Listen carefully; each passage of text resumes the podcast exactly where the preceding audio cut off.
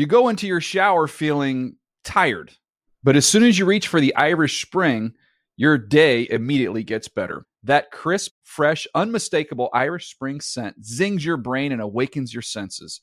So when you finally emerge from the shower, 37 minutes later, because you pay the water bill so you can stay in there as long as you want, you're ready to take on the day and smell great doing it.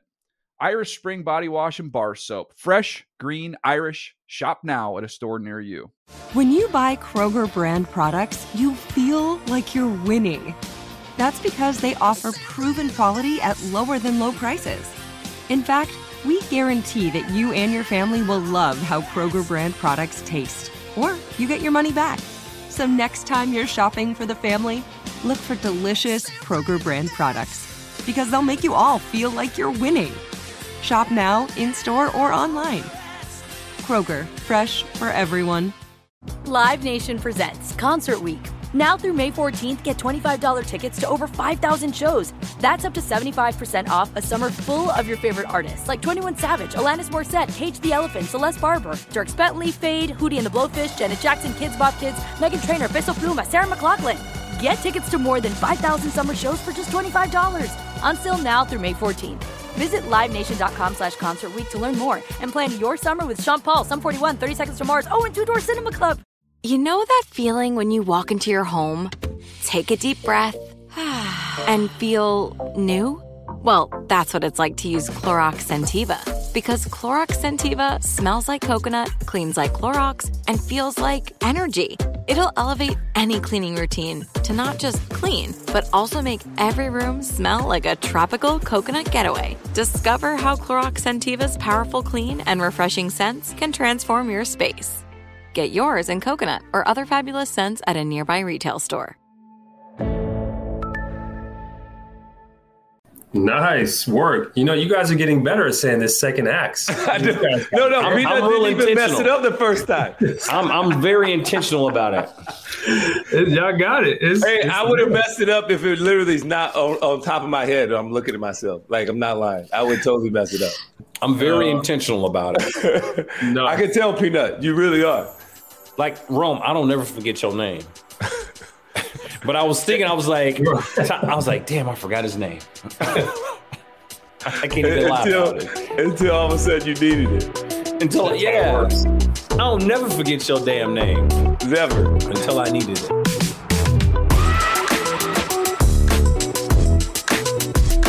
Everybody, what's going on? I'm one of the hosts with the most, Peanut Tillman, and you're listening to the NFL Players Second Acts podcast. Our special guest today, Thomas Q. Jones. And I got my guy with me, as always, Roman. I want Thomas Jones, Arms, Harper with me on the show. What's up? What up? What up? What's up, brother? What's up, my guy? And uh, I hear no lies in that statement. I totally want Thomas Jones' arms. Well, let me let me read a little bit about this brother. So, uh, Thomas Jones, the football player, he played 12 years. He was my teammate in Chicago for a couple of years. Ran for over 10,000 yards. He ranks uh, 26th all time on the NFL rushing list. So, when he retired in 2011, he transformed from Thomas Jones, the football player, into Thomas Q. Jones, the actor, the writer, the producer. I tell you what, uh, Rome, I was super lucky and blessed to have this guy as a teammate. One of the biggest things that we did in Chicago was not keep him there after we had our Super Bowl run. He was one of those amazing locker room guys, great savvy vet to kind of help bring up the young pups in our locker room. And probably one of the biggest mistakes we ever made in Chicago was uh, letting that man walk away. You know how it is, Peanut. Every year, you know, those guys upstairs, they don't have a real pulse or a bead on what is going on on a day to day basis inside that locker room downstairs. And every team has this one guy that's kind of like a glue guy that really helps things going. You know, he's a great leader. He really shows the young guys what to do on a day to day basis and what it really is to be a pro. And, you know, all of a sudden you get the guys upstairs, the GM, the scouts, they're like, man, we just got this next guy in line. He's going to be great. He's a cheaper option. It's this, this, and this. And it's like, nope, he was only good or the best version of himself because you had the vet beside him, help showing him the way on a day to day basis, man, showing the tricks of the trade. We see that every year, man. Uh, I watched that team, that Chicago Bears team, go to the Super Bowl. unfortunately, you guys lost. And I love what Thomas Jones brought to that team, that organization. And uh, it stinks. But now we're going to hear more from his side of the story, too. So I'm looking forward to it, my man. Yeah, yeah, yeah. Let's check that out right now.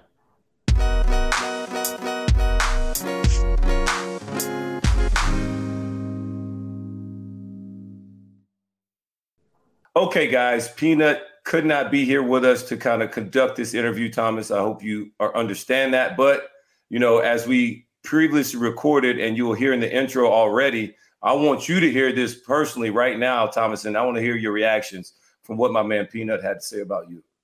I was super lucky and blessed to have this guy as a teammate. One of the biggest things that we did in Chicago was not keep him there after we had our Super Bowl run. He was one of those amazing locker room guys, great savvy vet to kind of help bring up the young pups in our locker room. And probably one of the biggest mistakes we ever made in Chicago was uh, letting that man walk away. Wow. Man, it's I mean, it's early, so hearing that is, you know, just hit me different. You know what I'm saying? Like just yeah. Um, it means everything. It means everything. Uh, Chicago is a second home for me. Uh, it's where I, I, really feel like my NFL career started uh, in Chicago, even though I was drafted by the Arizona Cardinals. Mm-hmm. Uh, Peanut was someone that I had a really close relationship with. Uh, I watched him evolve and grow uh, into a Hall of Fame football player. Mm-hmm. I think some of the Peanut punch, I deserve some of the credit for that because because I have actually I have nerve damage in my both of my elbows because he punch of him punching the ball out of my arms in practice every day, chasing me down. Um, you know, so he practiced a lot of that peanut punch on me and irritated me a lot, but he also helped me make sure I'm holding on to the ball. So we helped mm-hmm. each other. Um, it just means a lot, especially come from someone like him. You know, he's a Hall of Fame player. Uh, he's a legendary cornerback. Has had, I mean, one of the best football players, best teammates that I've ever had, that I could ever have. And um, in regards to me not being able to come back, I was definitely, definitely upset about that. I felt like if I could have come back to Chicago after that Super Bowl run, uh, we we definitely, if we stayed healthy and mm-hmm. played well, we, would, we definitely had an opportunity to get back to the Super Bowl and win. And I wanted to win a Super Bowl in Chicago. Uh, I, I kind of understood what that felt like just by seeing um, the parades on TV and especially during the playoffs into 2006 season. Um, but um, hey, I had the opportunity to play in Chicago, play with incredible teammates like like uh, like Charles Tillman. So at least I have the memories. All right, all right. So you're talking about this peanut punch. So, because I was teammates with Peanut for one year, that was later on in his career. He had already perfected this thing. So, how did this thing kind of evolve? Because you're the first person that's actually like, oh, he practiced it on me all the time. And when I saw him, he wasn't practicing as much. It was just perfected by that point. So, how did this thing start to evolve, and how how like tiresome were you of just like, look, dude, every time I turn around, you trying to punch at me and, and chasing me over here. Well, I signed with Chicago in 2004, and in practice, I developed this habit of finishing every run. Mm-hmm. So it was known that I would take every uh, every running play in team period, no matter where we were on the field, no matter where, whether we were on our own 30, we were on, you know, backed up on our own 10, uh, or you know, on the opponent's 10, I would score every play. And no matter what situation it was, Peanut would always chase me down and he would knock the ball out. And and he would always catch me at the at the perfect time when I didn't think he was going to do it. And and to be honest, the first few times it infuriated me almost to the point of where and he'll tell you this, I wanted to physically fight him. Uh, because he because I would get 5 yards from the end zone and he would punch the ball out and then it's a touchback and that's on tape. so I have to watch that in my offensive meetings. He's not in those offensive meetings, so I have to watch that in my offensive meetings. And now, you know, depending on how the day went practice, you know, my coach like Thomas, you got to secure the ball, and I'm like, I'm 50 yards down the field, like you know. So yeah, he he developed this whole thing of chasing me down, knocking the ball out at random times, um, and he was and he started doing it in the games, um, and I wasn't there prior, so I hadn't seen him do that yeah. before because I hadn't played with him. But I know every time um, I would see him punch the ball out in the games, I would be ecstatic, obviously, because now I'm getting the ball back on offense.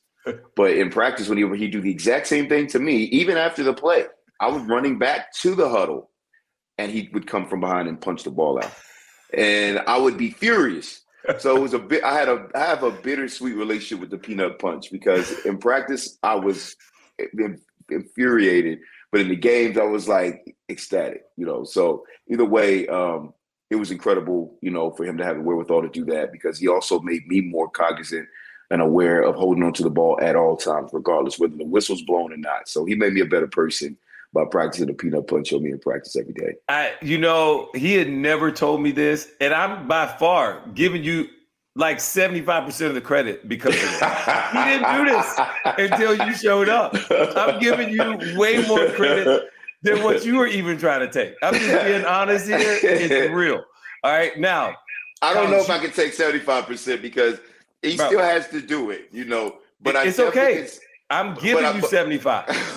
okay, I'll take it then. I'll take it. I'll take it from you, not from I'm take I'm giving you 75. You don't even need you don't want it. You don't probably don't deserve it, but I'm giving it to you. I'm giving it to you today. All right. That's what it is. I got you. Now, you played five more years after that Super Bowl year with and and with and then you played with the Jets and the Chiefs. And you made a Pro Bowl. Uh, when did you know though it was time for you to retire? And I played you when you were with the Jets that that next year or so. We did right. when I was with the right. Saints. Right. Yes, you did.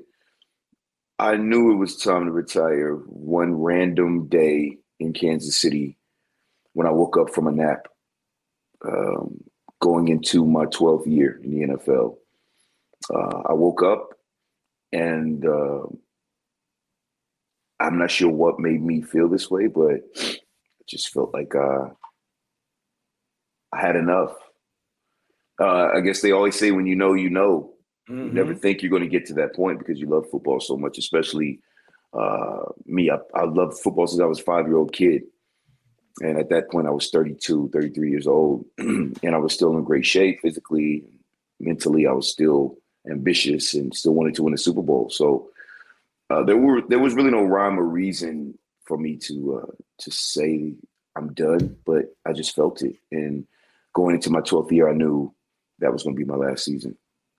Man, that's, I mean, it's real. Just like you say, when you know, you know, it's something about your mind, your body. And it, when you, it is your time, you know. And that's really cool, though, that you said you just woke up from a nap. It's like, yeah, this is it. I know this. Right. And, you know, I watched a lot of your highlights uh, last night when uh, when you were toting that rock in Virginia, bro. I forgot you used to tote that thing like that. So, and I also want to just I'll just get this out the way now. Why Peanut's not here to kind of pile on. All right. You're the main reason I started lifting and doing all these curls and triceps, my brother. Just wanted to let oh, you know that. Man. You know what I'm That's saying? Like them, the, uh, them, them arms with them guns was popping, bro, when coming out of Jersey, right?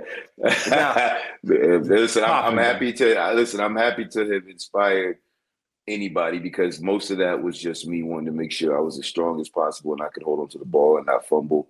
Um, but also, you know, there was some aesthetics aesthetics to it. You know, it, it, it, you know if you could come out, you get your jersey, you know, cut a little short, yeah, grease the arms up a little bit, a little bit more, more Tiger Balm on the arms.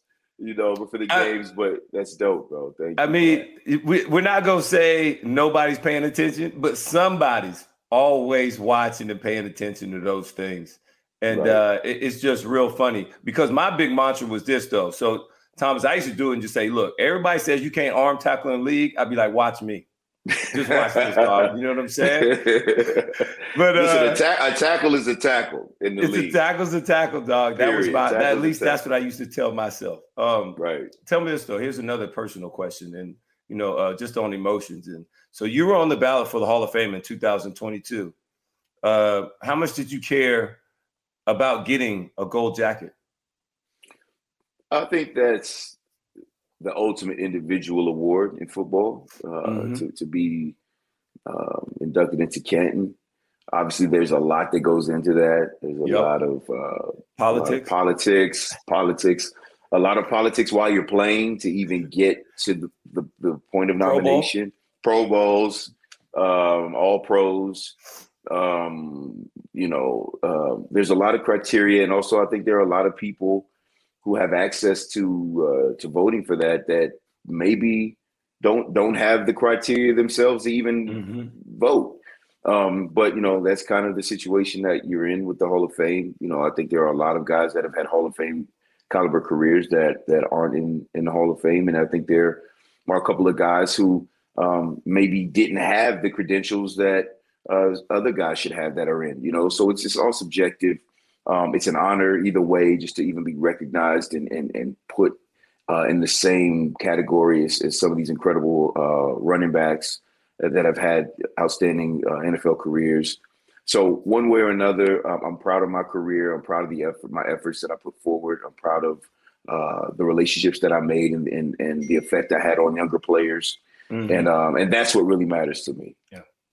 The the relationships you get from football. Um, I, I always tell people I can't remember my own stats, the yard, the tackles, the like to me it doesn't it matters so much less because what really football gives you is the relationships that you get out of it man and i think that's what most of us miss probably the most when we're out of it and also the right. things that we appreciate the most um, right. when right. we're done and so um, i agree Yeah, and um and so I, will give you a little kudos too because uh, i feel like i can say this i played with your brother uh, julius and so I mean, you can always go to the dinner table and say, I got more than him. So, um, well, you know, I mean, well, I, I look at it as I, I, look at it as what we have combined. So, oh, see now, um, now, now you now you're showing you know, off. Now you're showing off. now you're well, showing well, off. I'm saying, I'm like, well, you know, me and my brother actually are the first brothers in NFL history to rush for over a thousand yards in the same season, and collectively we have over fifteen thousand yeah. rushing yards. Um, so I kind of look at it from that, and I think we have around 100 touchdowns or 90 to 90 something touchdowns. Um, so you know, I, I try to Amazing. put because this is the this is the NFL, and so if you can put uh, two people from the same household together and put their stats together, um, you know, I think that's more impressive than me actually having more more yards than him or him having more yeah. yards than me. As you should, as you should. Um, and you know, shout out to uh, Julius too, man. He's a good dude, a uh, great teammate of mine for uh, just a couple years uh, in New Orleans. So, yeah. all right, you talked about, and I've, I've I've seen you on Life After. I watched your episode. I you know I watched a couple of your your other shows that you're doing and producing. It's really cool stuff, and I did see them doing your your makeup uh, and your your haircut, getting you, getting right. you saw my barber. You, saw yeah, barber, yeah, yeah, yeah, right? I, yeah, yeah, yeah. I, I, did see that. So want to let you know that. Uh, but you talked about the struggle uh, the first eight to ten months after you retired. That uh, specifically with with the drinking. Uh, could you maybe take us into your mindset during that time? Um, and what was the moment when you said to yourself, I, I have to make a change"? I mean, I retired and I was immediately lost. Mm. immediately lost something i'd never expected. You know, I'm so so you guy. went from saying, you know what, I, I know it's my time to doing it and then feeling lost afterwards. I have what they call buyer's remorse. Oh, okay, yeah. I, I buyer's remorse. So it's like, man, I'm done. I know going into every game this year, this is my last game, and I'm going to go ahead and I'll give everything I have. I'm going to try my best to not get hurt, but I'm going to try to uh, win a Super Bowl and, and hopefully I can get to 11,000 rushing yards and um, and when I retired after that last game at Mile High Stadium, and I flew back home, uh, we had our last team meeting, and I moved my stuff from Kansas City back to to uh, to Miami. I sat in my house and I looked around, and I'm like, okay, who, who, am I? Who am I now? Yeah. What am I going to do now? Um, you know, usually off the off season program workouts start in two months in March. It's January the 7th, 8th. Okay, I don't have that. Um, the season starts in July. I don't have that either. Um, so all I could see as a 33 year old retired NFL player was 33 to 75. Mm-hmm. I couldn't see the next season. And that's what I was used to seeing yeah. as a football player the next season my junior season, then my senior season, then your college freshman season, sophomore, blah, blah, blah, blah, blah, blah, on and on and on and on. So I never had to see set what 75 looked like because I was too busy seeing what the next year looked like. You know, yeah. Um, so I hadn't planned for anything, and I didn't have anything that I was passionate about because all I knew and loved was football. Hmm. So yeah, um, I resorted to drinking uh, beer, which was totally out of my character. Uh, as you said, you know, I trained heavily in the NFL. I was very, very uh, much in shape and had an extreme diet and uh, super lean, three, four, five percent body fat at 230, 235. Uh, so you can't do that drinking beer. And I realized that beer was the only thing that made me not think about how much I missed football and the environment. Oh. And so it gradually became uh, more of a habit um, to the point to where I would wake up at 6 a.m.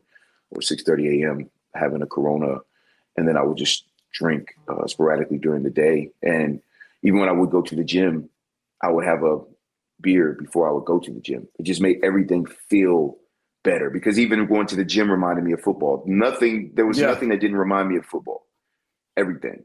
Everything. Um, yeah. And so I realized over a 10 month, almost a year period that I was starting to change. My body was starting to change. Um, I never had a six. I had never not had a six pack in my life since I was a kid, and I started to look at my physique and and I also started to look at like my eyes and you know I, I, was just starting to change and fortunately I was able to bump into some people that introduced me to acting mm. at the perfect time because if if I would have continued down that road um, honestly there's no telling when I would have been able to to stop well, hats off to that man, and uh, you never know what God has lined up for you. And sometimes, and I, and that's a perfect transition because your series on Amazon Prime Video, um, Life After, told you I watched a couple episodes of it already.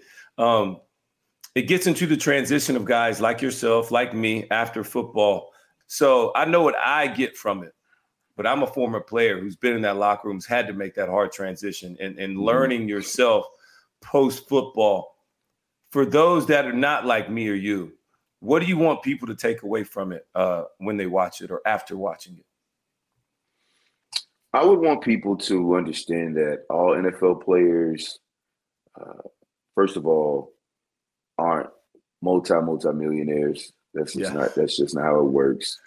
Um, I want, uh, and I can understand why people think that because the NFL is so big and there's so much money floating around, and you're constantly seeing on the ticker on Sports Center, hundred million dollar deal and eighty million dollar. You know, um, but a lot of times people don't take the time to really understand that there's only a few people on a team that are making that money, and not saying that the other guys aren't making substantial amounts of money, but not the amount of money that they would think. And then there's taxes, and then you have family, and you have friends, and you have financial advisors who are thieves, and you have business managers who are thieves, and you you know, um, so there's just so much that goes into our lives outside of just well, you're an you're you were, you're an NFL player, so now you're a millionaire, right? Um, and also, I want them to understand that you know everyone, um, when they retire from the NFL, they don't move to a deserted island and put their feet up. That's not reality. Um, mm-hmm. You know, we have uh, a very specific lifestyle as NFL players. We have very specific demands. Um, the NFL and football is a very demanding job. Yeah. Uh, you have to give every ounce of your being to that job, so much so that it's very, very hard to uh, invest in anything else in your life because the minute you're not thinking about football is the minute you're not going to be in football. That's the nature of the NFL. So once you leave that environment and you're out here now and you have to adjust to what what the world looks like outside of an NFL environment, it's very, very difficult. And I think that people watching this have a, a, a, different respect for NFL players and what we actually go through um, that puts us in the position um, sometimes the, the, the tough position to disconnect from football once we retire. Yeah, and, and, so I watched with my son, who's six years old, last night, Roman the second, and um, mm. uh, he saw Demarcus Ware, his episode, the first one, and uh, and he was just like, "So, Dad, you're saying like he got carried off the field, like he would play a game, get carried off, and just seeing all the different things and different highlights, it you know, it really does kind of show you the human element or the human aspect of it all. That uh, you have emotions, that all the things that we're willing to put up with or do to help try to win a game or, or wear these pads. We look like superheroes, but we're really truly not.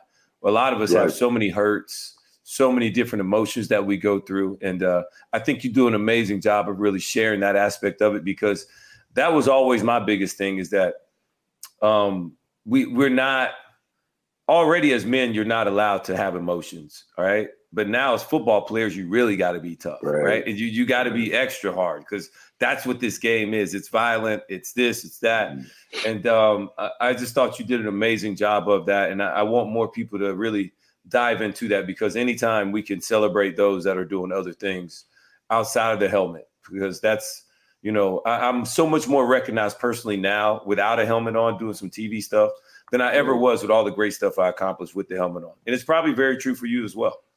Right. No, you, are exactly right. And I'm glad you made that point. Um, as a as a football player, we're trained to not be vulnerable, not show weakness. That's how you get beat in football.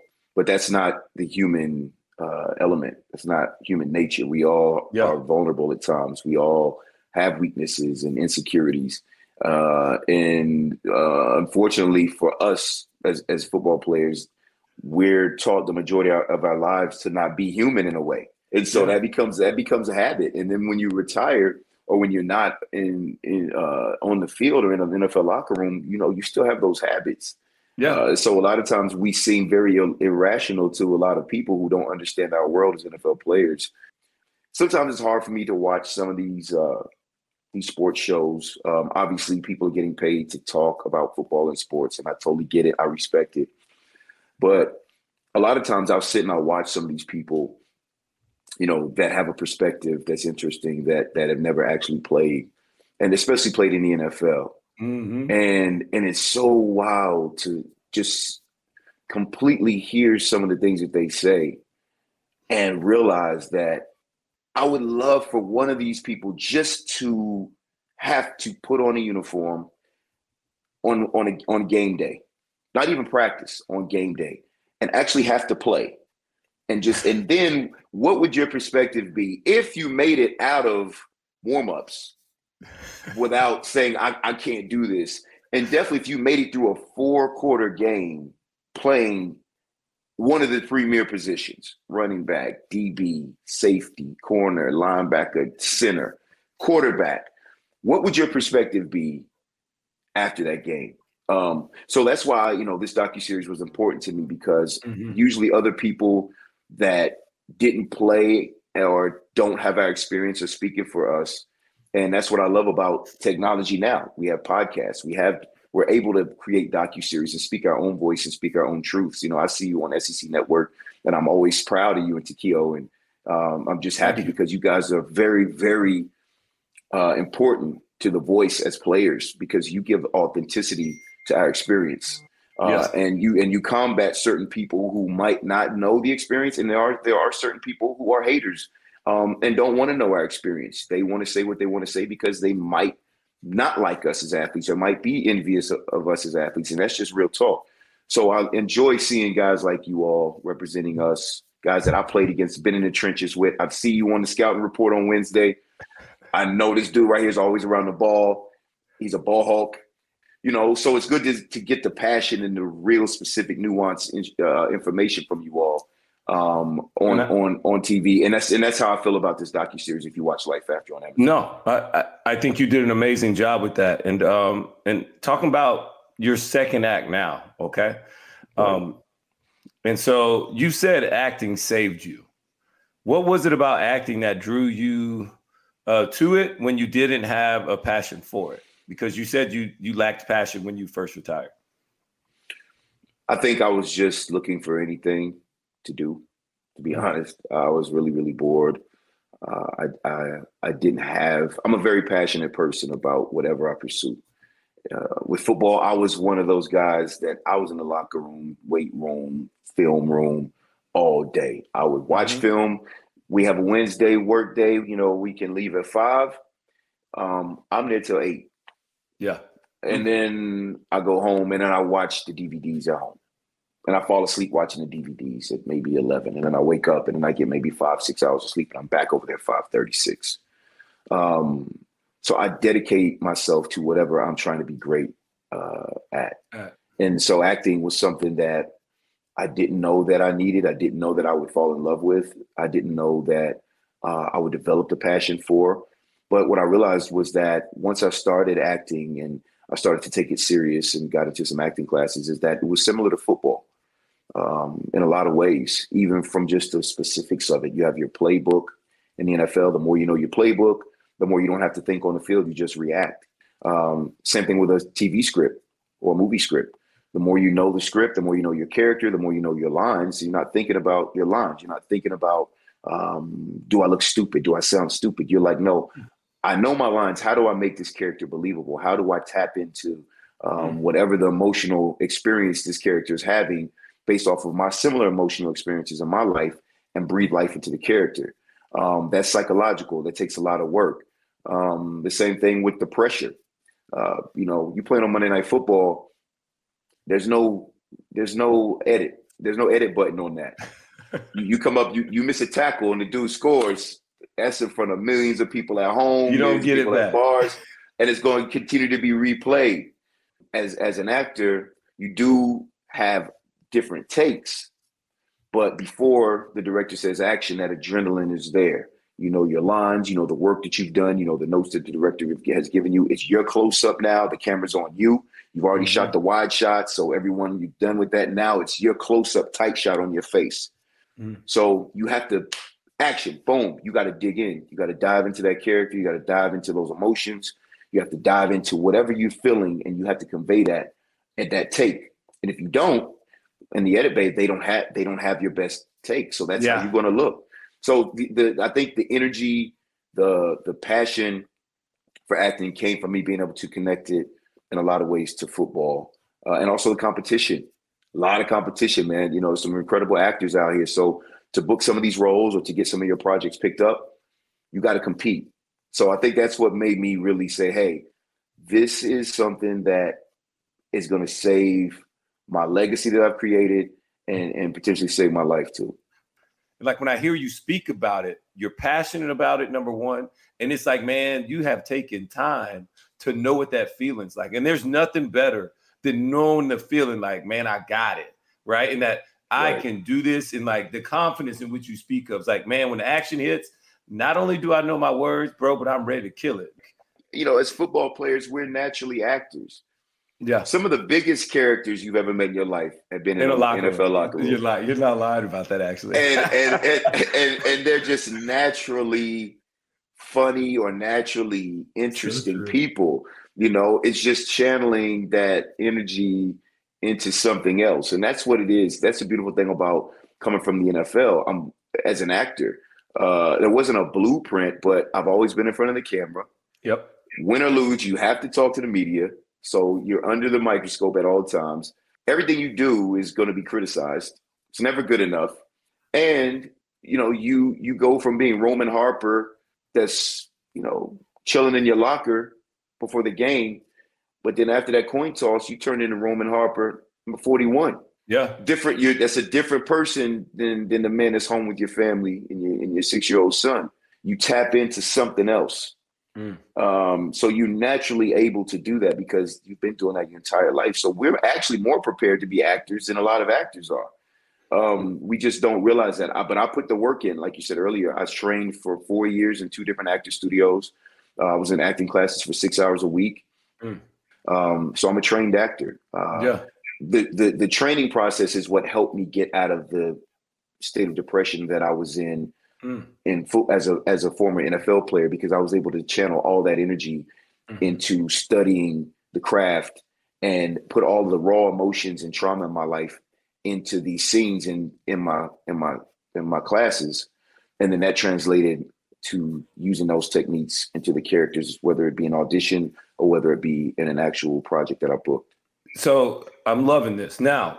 As we as we continue to unpeel all this on the layers of this onion here, now you got to tell me one thing because I'm reading your name right now. Not everybody knows this, but when you added the Q to your professional name to throw people off with you being a football player, um, did it work right out the gate? Or I mean, like it's hard to hide your physique, bro. Like let's just be honest here. You walk in, they're like, all right, um, all right, you're Thomas Jones, and so now you're going to be Thomas Q Jones.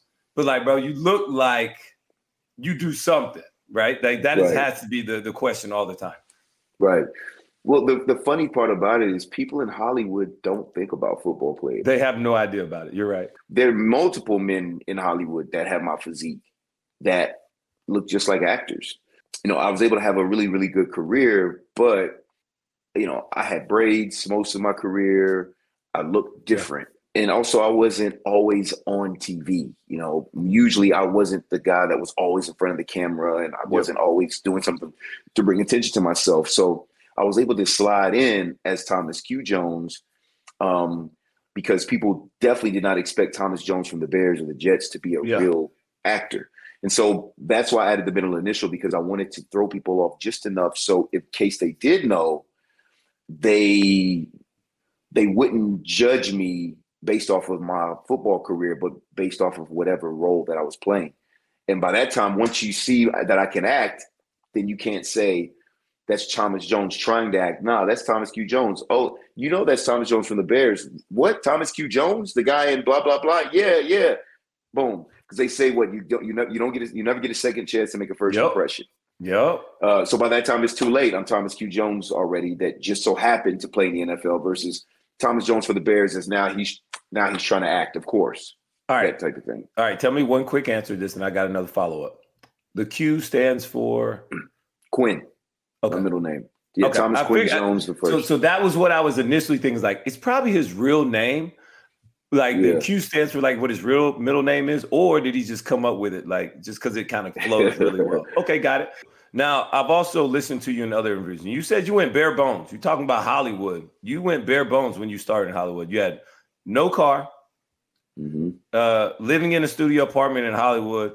You walk to auditions uh, take us through that experience and like how long did you do that or how long did that last? No car in LA with those hills. I mean, seems right. like a seems kind of real, bro. no, it is. I, and and to be honest, I still live that way in LA. Um, I've been I've lived in Miami since 2004, so this is what my permanent residence is is in Miami. Um, I realized um, if I'm going to pursue acting and I'm going to pursue it in a way where um, I have I want to be great. I have to create some sort of stakes. I have to create something, uh, some sort of environment that's going to push me. So when I moved to LA, I've got a studio apartment um, right in the middle of Hollywood. Didn't bring my car. I would literally walk um, to meetings, um, or I would catch a cab. So I might I might be sitting in a cab for an hour going to um, from Hollywood to um, Marina Del Rey to do an audition, and then I would get a cab after the audition all the way back, and I'm sitting in another hour and a half because I'm in traffic, and, and I did all of that just to be told no, you didn't book the role. Um, so you know, living in that studio apartment, which I still live in now, meeting other aspiring actors living with people who did or who weren't fortunate enough to have the same uh, opportunities maybe that I had to live in the same environment I had, it really forced me to be extremely humble and yeah. appreciate any opportunity that I that I earned.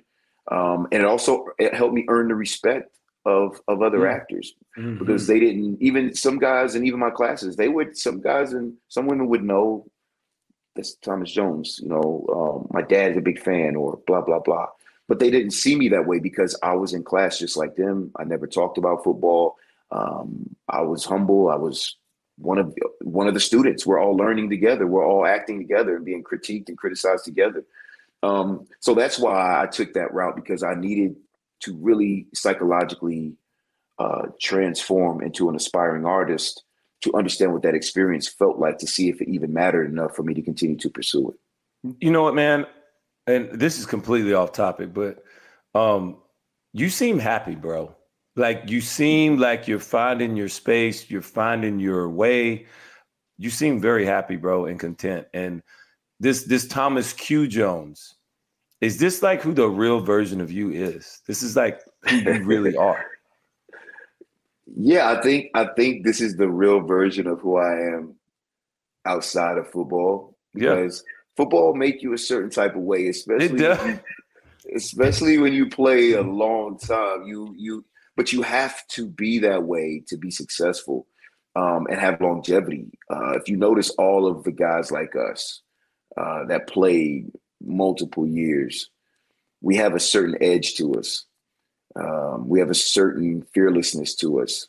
We have a certain type of confidence and and certain type of mystique. Um, because you have to think you can be a humble person and a down to earth person, but that's football's not the sport for that on the field. Um, you, you have to stick your chest out at all times, and and sometimes that translates into your real life. Um, and if you don't have something that you can tap into to understand that it's okay to be insecure, it's okay mm-hmm. to be vulnerable, it's okay to not stick your chest out, it's okay to not be the man, the alpha dog, the the best of the best. Yeah. Um, then you're going to be like that the rest of your life because you have to consciously figure out how to get out of that mental space.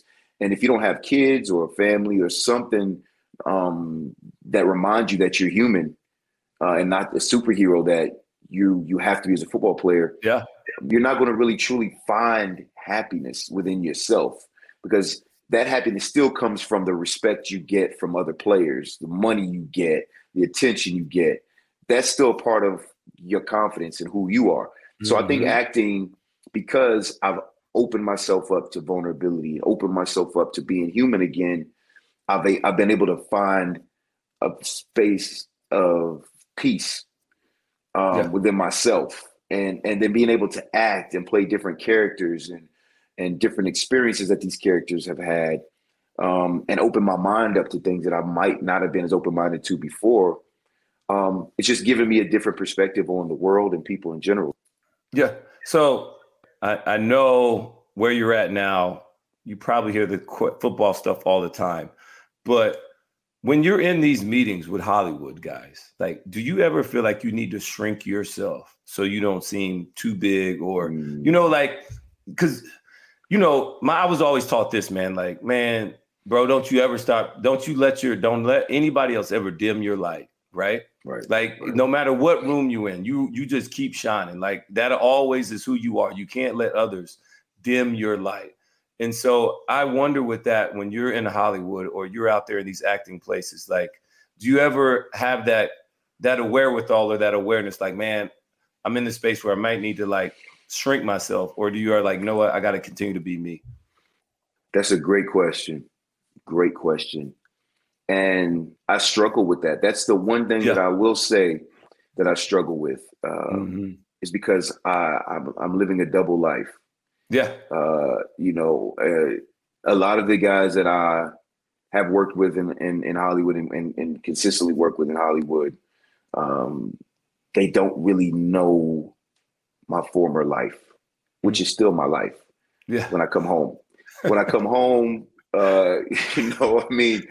I don't I don't have the studio apartment. I don't walk everywhere. I, I don't uh, I, I, I don't have those same conversations or relationships. Mm-hmm. Um, you know, when I come home, you know, I'm I'm around, you know, people that that I've known for 20 plus years uh, that aren't aspiring actors or artists. They're mm-hmm. accomplished in whatever they're doing.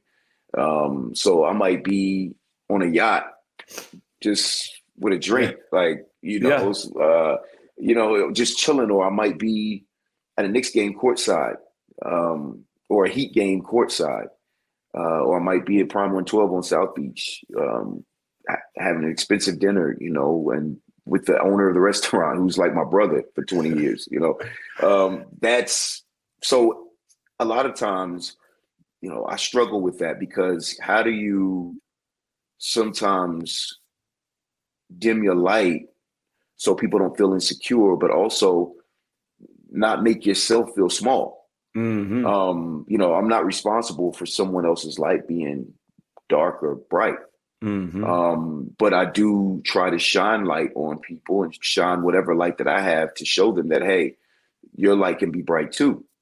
Um, but it's very, very difficult sometimes because I get caught between the Thomas Jones guy who, you know, is here and yeah. status and how I move, and the Thomas Q Jones guy who has to work in his environments and work in certain situations that Thomas Jones wouldn't have the patience to. Also, he wouldn't set himself up to work with certain people who don't have as much to lose as him. Mm. You know, so it's a very complex situation. That's a great question that you asked because that's the one struggle that I have, and I think yeah. I'll consistently have that because I have this dual uh, life that I've that I've chosen to live. Um, but hopefully, as an the actor Thomas Q Jones, a producer, is is slowly evolving and and catching up to the Thomas Jones football player, so we can Thomas Jones and Thomas Q Jones can meet in the middle. As the more and more we talk, bro, I had to know. I, that's why I, I just had to ask. All right, we're gonna go to break right now, and then we're gonna come right back with quick hitters to get you up out of here, Thomas. Appreciate it, man. Thank you. You got it. Thank you. You go into your shower feeling tired, but as soon as you reach for the Irish Spring, your day immediately gets better. That crisp, fresh, unmistakable Irish Spring scent zings your brain and awakens your senses. So when you finally emerge from the shower, 37 minutes later, because you pay the water bill so you can stay in there as long as you want, you're ready to take on the day and smell great doing it. Irish Spring Body Wash and Bar Soap. Fresh, green, Irish. Shop now at a store near you. Like many of us, you might think identity theft will never happen to you. But consider this there's a new identity theft victim every three seconds in the U.S. That's over 15 million people by the end of this year, equal to the populations of New York, Los Angeles, and Chicago combined. Even worse, identity theft victims often don't even know they're victims. That's why Lifelock Identity Theft Protection alerts you to identity threats, even the ones that don't show up on a credit report, like data breaches fraudulent bank transactions, loan and credit card applications, and crimes committed in your name. If your identity is stolen, your own dedicated Lifelock US based restoration specialist will work to fix it. Lifelock protects you in ways that you simply can't on your own. Join now and save up to 25% your first year at lifelock.com slash iHeart. That's lifelock.com slash iHeart to save up to 25%. Identity theft protection starts here. Hey guys, this is Matt Jones, Drew Franklin from the Fade This podcast. We got a great episode coming up, picks in all the sports, football, basketball, we do them all. But here's a preview of this week's episode. Do you think it's more embarrassing to dye your hair or to have hair plugs? I don't think either are embarrassing if you're not trying to conceal it and act like you didn't. Okay. So you think if you just come out and go, I got hair plugs. Yeah, like check out these hair. Pl- I mean, don't just walk around, hey, tapping, hey, hey, stranger. I don't want you thinking this is natural. You know, but I mean, do you, you have to do that with Some everyone you meet? Try to act like they, uh, you know what I mean? Yeah, but I mean, like, like John Cena got it. You know, when John Cena came back to wrestling, he had a bald spot, and now he doesn't. Mm-hmm you think he should be required in all interviews to say, "Look, by the way, I covered up my bald spot"? Yeah, I guess it's weird. I mean, you don't wear a sign or like put a sign in your yard, but all right. So what about toupees? Those are the most obvious. I but let's like. say you're like Bill Self and you can get it to where it looks good. His is magical. I don't even know if his is a toupee. It is. I think he went into the future and had a procedure we haven't even discovered yet. And this episode was brought to you in partnership with DraftKings. To hear more, listen and subscribe to Fade This on iHeartRadio or wherever you listen to podcasts. Live Nation presents Concert Week. Now through May 14th, get $25 tickets to over 5,000 shows. That's up to 75% off a summer full of your favorite artists like 21 Savage, Alanis Morissette, Cage the Elephant, Celeste Barber, Dierks Bentley, Feid, Hootie and the Blowfish, Janet Jackson, Kidz Bop Kids, Meghan Trainor, Peso Pluma, Sarah McLachlan. Get tickets to more than 5,000 summer shows for just $25. Until now through May 14th. Visit LiveNation.com slash Concert to learn more and plan your summer with Sean Paul, Sum 41, 30 Seconds to Mars, oh, and Two Door Cinema Club. All right, man, we're back here with my man Thomas Q. Jones. The best version of himself is what I've heard. That's what I call him. It don't matter what everybody else thinks about him. I know it's Jets and Bears fans out there going crazy, but no, Thomas Q. Jones is a beautiful man. It's nothing but great vibes going on today.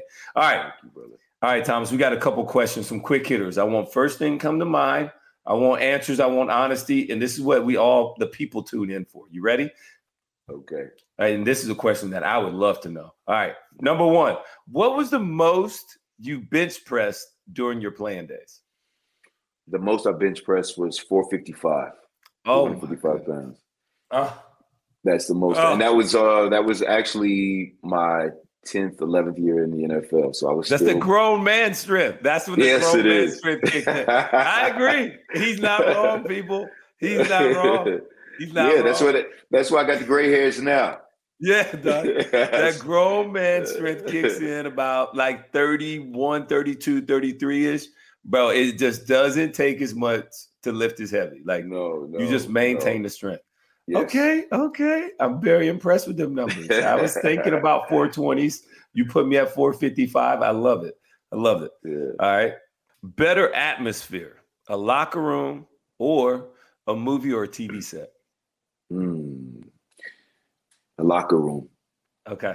All right. The locker room environment is just it, it, it's just so many personalities so and it, there's so much going on uh, you, you have one conversation here that's completely something wild and then you have a conversation over here that's about stocks and bonds and then you have you know somebody over here in their locker that's rapping uh you know it's it's it's like a it's like a variety show in the locker room always entertaining Great point. And the, the fact that you brought up stocks and bonds, I know that conversation. Yes, very Right. true. And then you got somebody rapping over here on the other side. It's yeah. all right.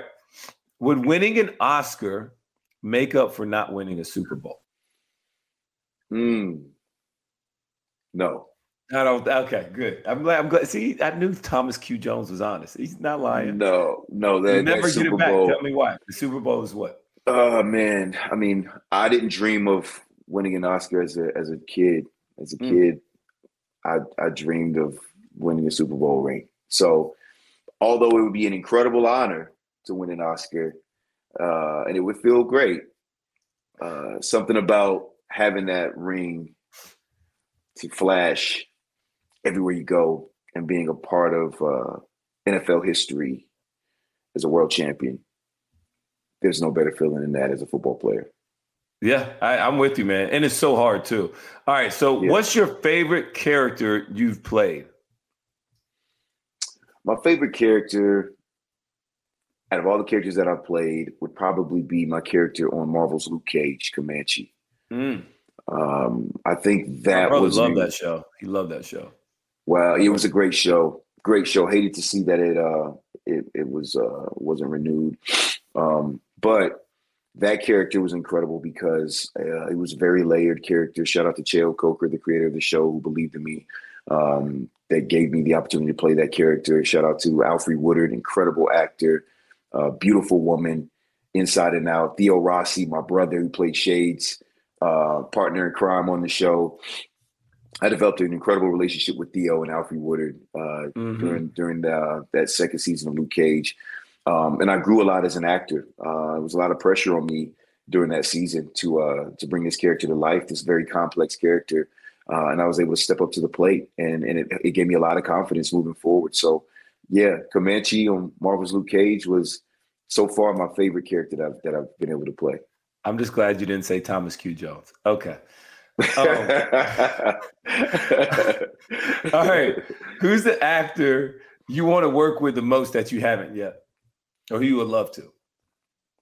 Man, so many incredible actors. Um, obviously, uh, Denzel Washington is is incredible. Of course. I mean, Um, I think that's kind of the the, the typical answer, but I would love to. Um, I was thinking about this guy the other night. I'm a huge fan of his, um, Robert Duvall, Hmm. and I know Robert Duvall is older now, an older elder actor. I don't even know if he's even acting anymore, but um, I watched so many of his movies and so many of his projects, and he's such a diverse character. Uh, from Armageddon, um, I think it was Armageddon or Deep Impact, one of those one of those films, uh, to Lonesome Dove, a western that I grew up watching with my father. Um, I see actors like that who are so diverse, um, and I'm like, wow. Uh, an actor that I would have loved to have acted with before he passed would have, was uh, Patrick Swayze. Mhm. Patrick Swayze was was an incredible actor. Um, Viola Davis. I mean, I know I'm giving you more names than one, but there's just I can't answer that with one name. Viola Yeah. Davis uh, is is. I mean, there's so many actors that I look up to and look at, and I'm like, I pattern my career after them in a way. In a way, some of their styles as actors, um, I, I pay attention to and learn from. Okay. Last one here. Who is on your Mount Rushmore? Personal Mount Rushmore. You and it's just four. We this is a hard thing for all of us. Just four. Go. Mount Rushmore of what exactly? But like just in people like that have influenced your life. Got you. Okay. Ah man, my father, All right. One, Malcolm X. two, Um, one of my high school coaches, Barry Jones. okay. I love high school coaches. yes, and one more person. Wow, what a question! What a question! In my entire life, ah man, I would have to say my running backs coach, Jimmy Ray. Okay. I like it. Now, Yeah, last thing out here, and I want you to share this personal story. I've heard it already, and uh, we're gonna get you out of here, Thomas. But could you tell the people why you wore number twenty? yeah. I wore number twenty because my mother and father um, worked a combined twenty years in the coal mines of Virginia. My mother worked 19 years underground. and my father worked one year and was laid off and, and uh, he couldn't get back in the coal mine. So um, 19 plus 1 is 20 and when i signed with the chicago bears in 2004 um, i felt like that was a rebirth for me. It was a new opportunity for me to, to, to jumpstart my career. And um, i wore number 20 as motivation because every time i stepped out on the field i thought about all the things that they sacrificed for me to even have that opportunity uh, to be there. So that's why I wore number 20. It'll always be a very special number to me. Well, look, man, Thomas, man, appreciate that. Appreciate you sharing. Like I told you earlier, man, vulnerability is equals strength, man. And uh, I appreciate the you being vulnerable with us today, sharing all your stories, sharing all your times, and I hope everybody picked up on that today, man. And uh, thank you, bro. I really appreciate you spending some time with us today. Thank you, Thomas. Well, I appreciate y'all having me, and, and this platform is huge, man. What you all are doing with this podcast and with the Pivot podcast, and um, you know, even I am athlete. You know, I know that's a little bit Yeah. different, and, but you know, in regards to just you know, grounded people, grounded conversations. Uh, what you all are doing, man, is is is groundbreaking. It's never been done before, man. It's never been done before. People have a lot of misconceptions about us as former NFL players and as current NFL players.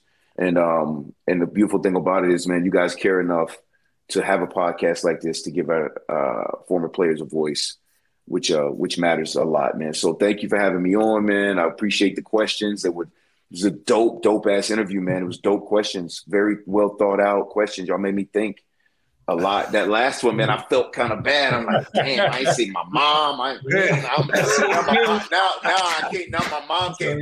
I definitely can't have my mom watching because I'm like, I'm like football. Like, okay, my dad, obviously, that's my best friend. Only four people, you know. that's it. That's all you get, dog. It- I'm telling you, it's the hardest one. Everybody struggles because they don't know to go family or they do like no family. Then I just do. It, it's a hard one. It's a hard one.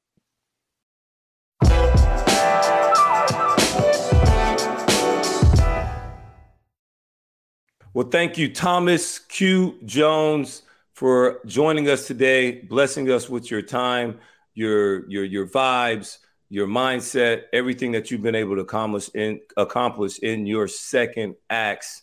It's been amazing to hear today. Peanut, what'd you feel?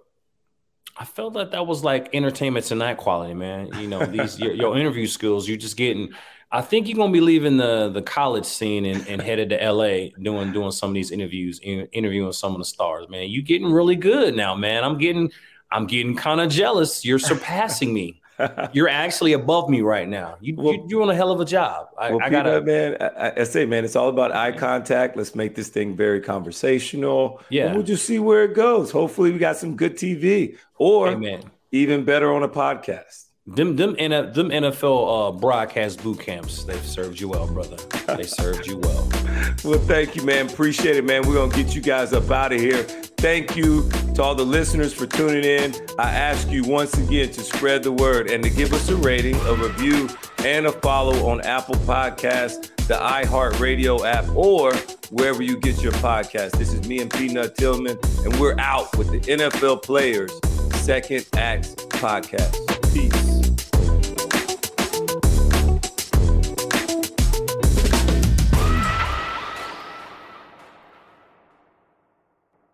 You go into your shower feeling tired, but as soon as you reach for the Irish Spring, your day immediately gets better. That crisp, fresh, unmistakable Irish Spring scent zings your brain and awakens your senses. So when you finally emerge from the shower, 37 minutes later, because you pay the water bill so you can stay in there as long as you want, you're ready to take on the day and smell great doing it. Irish Spring Body Wash and Bar Soap. Fresh, green, Irish. Shop now at a store near you. Live Nation presents Concert Week. Now through May 14th, get $25 tickets to over 5,000 shows. That's up to 75% off a summer full of your favorite artists like 21 Savage, Alanis Morissette, Cage the Elephant, Celeste Barber, Dierks Bentley, Feid, Hootie and the Blowfish, Janet Jackson, Kidz Bop Kids, Meghan Trainor, Peso Pluma, Sarah McLachlan. Get tickets to more than 5,000 summer shows for just $25. Until now through May 14th. Visit LiveNation.com slash Concert to learn more and plan your summer with Sean Paul, Sum 41, 30 Seconds to Mars, oh, and Two Door Cinema Club. If a new house is on your wish list in the next five years, grow your savings faster and experience your dreams with an Ohio Homebuyer Plus account from Kemba Financial Credit Union. A savings account specifically designed to save for a new home where you can earn 7% APY, a $500 matching bonus, and a $1,500 mortgage closing cost credit. Learn more at Kemba.org. Offer expires March 31st, 2025. APY equals annual percentage yield. Restrictions apply. NMLS 292230. Equal housing lender. Federally insured by NCUA. Hey guys, back at the playground again, huh? Yep. You know what this playground could use? A wine country. Heck yeah, and some waves so we could go surfing. Oh, yeah. Love that. A redwood forest would be cool. I'm in. Ah, ski slopes. Let's do it. Um, can a girl go shopping? Yeah, baby. Wait. Did we just invent California? Discover why California is the ultimate playground at visitcalifornia.com.